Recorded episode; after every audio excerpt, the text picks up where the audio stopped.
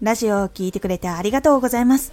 どうも、藤幸です。毎日8時、16時、19時に声優だった経験を生かして、初心者でも発信上級者になれる情報を発信しています。さて、今回は、届くスピードのズレを意識しよう。ラジオを発信してもすぐに全部チェックしている人と、結構後になってチェックする人、後々に届いてきて知る人がいるっていう状態があったりするので、ラジオが届くには時差があるということを知っておくことが大事です。届くスピードのズレを意識しよう。届くスピードを意識するのは、届ける人を細かく決めていくときにも大事になります。すごい早い情報に反応する人なのか、どのタイミングでも使える情報が欲しいのか、もしくはしっかりとした技術を持った人を探しているのかで届けることも変わっていきます。素早く早い情報が知りたかったら、新鮮な情報を届けることが大事になります。旬な情報を届けることになるので、情報の旬がすぐに来てしまうっていうこともあります。そしてもちろん旬が過ぎてしまうと聞かれなくなってしまいます。さらに供給を続けることが大事になるので、素早く情報を得る方法をたくさん持っていることが大事になります。次に、いつ聞いても役に立つ情報がいいという人は、いつ聞いても使える情報になるので、旬が逆にありません。なので、どのタイミングで聞いても聞きやすくなります。長く配信していると、リアルタイムの話とかがあって、何ヶ月も前に更新されたものなのに、聞いているのはその何ヶ月後。で、初めて聞く人が聞いた時に、3ヶ月前とかの話題を聞いてもピンとこなかったりとか、今は全く関係なくなってしまったりとかすると、やっぱり本編にたどり着く前に、飽きられてしまったりとか避けられてしまったりとかっていうことが起こって、ラジオを最後まで聞いてもらえないっていう可能性があるので、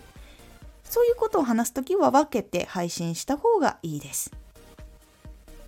最後に、しっかりとした技術を持った人を探している人は、ラジオの発信を自分の持っている能力を使って楽しんでもらえる番組作りをしていくようにするのがおすすめです。しっかりとした技術を持っている人で、この人に依頼するとどんな声を聞くことができるのか、どんな番組ならこの仕事に合うのか、仕事を依頼する人がこの人にどういうお仕事を依頼するとそういうイメージになるのかなっていうことを考えられるような作品にするっていうのが大事になります。なので、自分の技術ややりたい仕事につながるラジオを作るっていうことをお勧めします。その他でしっかりとした技術を持っている人を探している人は、実際に現場で必要だった技術とか経験が聞きたいっていうことがあるので、情報と一緒にどの現場でどんなことが必要になっていたのかっていうことを伝えるようにすると結構喜ばれます。そして、しっかりとした技術を持っている人を探している人に、自分を知ってもらえるような情報を入れるようにすることで、実際にラジオから本当にお仕事につながって、現場とかでコミュニケーションを取りやすくしたりすることができるので、ちょっと関係ないかもしれないけど、自分に関係のある話を少し入れるようにするのもおすすめします。技術がある人を探している人は、発信活動を知ってから聞きに来ているっていうことが多いので、その時見つけたラジオを聞くっていうことが多かったり、一番最初に投稿されているラジオをサンプル代わりに聞いたりするので、いつ聞いても聞きやすいものを作るようにするのがおすすめです。このようにラジオが届くタイミングは人それぞれ全然違うので、自分が届けたい人に向けて合わせて作っていくっていうことがおすすめになります。情報によって寿命があるものを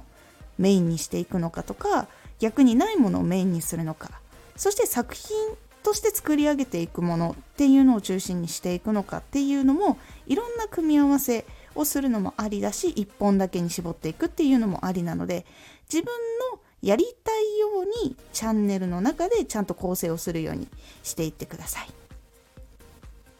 そうすることで、どんな人にも届きやすくなっていきます。ちゃんと自分の届けたい人にどんなものを届けていくのかっていうことをちゃんと考えて作るっていうことをおすすめします。今回のおすすめラジオ、